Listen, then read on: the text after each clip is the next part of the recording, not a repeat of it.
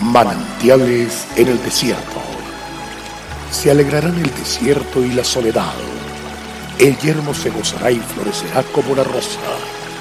Bienvenido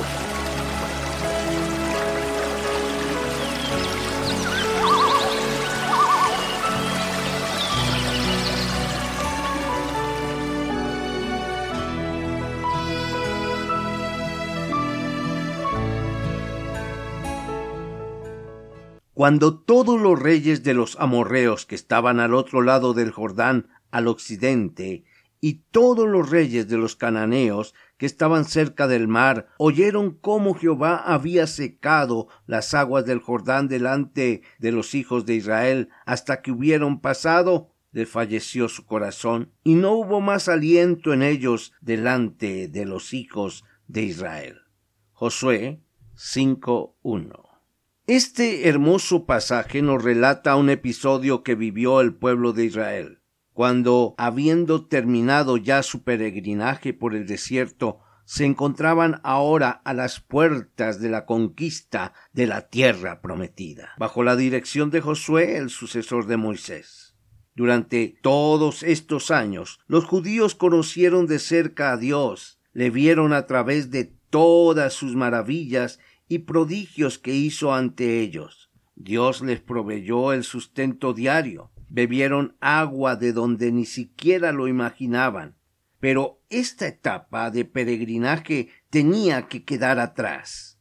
Ellos debían cruzar el Jordán y tomar posesión de la tierra que habían heredado. Cruzar el Jordán era aventurarse nuevamente en las manos de Dios Todopoderoso, que nunca les había fallado pero no cruzarlo era morir en el desierto sin conocer la tierra que fluía leche y miel que les había sido prometida a sus padres. Una necesidad clara para la supervivencia del pueblo de Israel era la confianza que debían seguir depositando en Dios, quien no sólo era su proveedor y ayudador, era su comandante en jefe.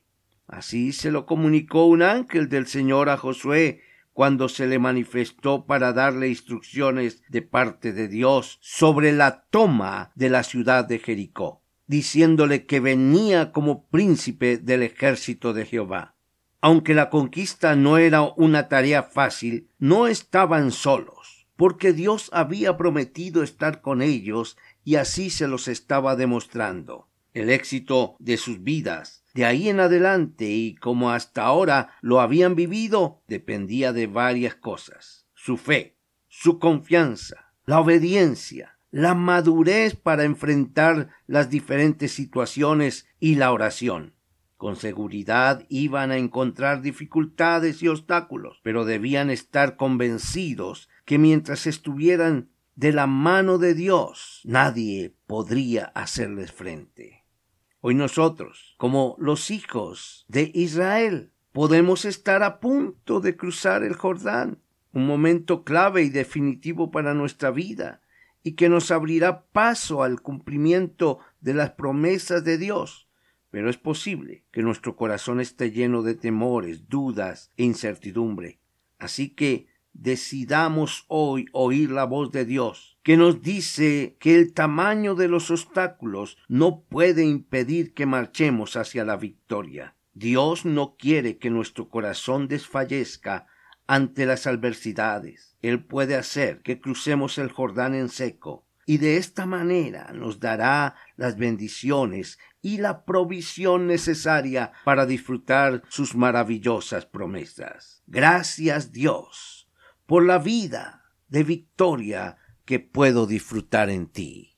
Bendiciones en este día.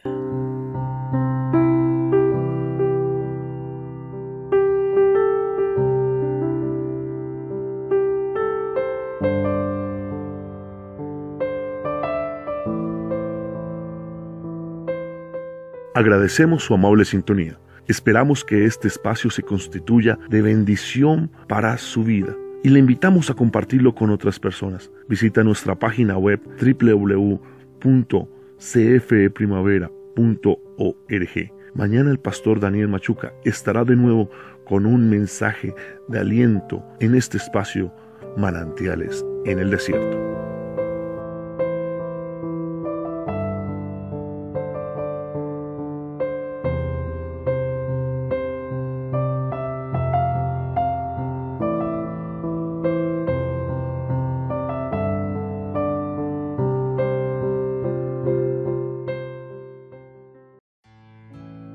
Hasta aquí, manantiales en el desierto.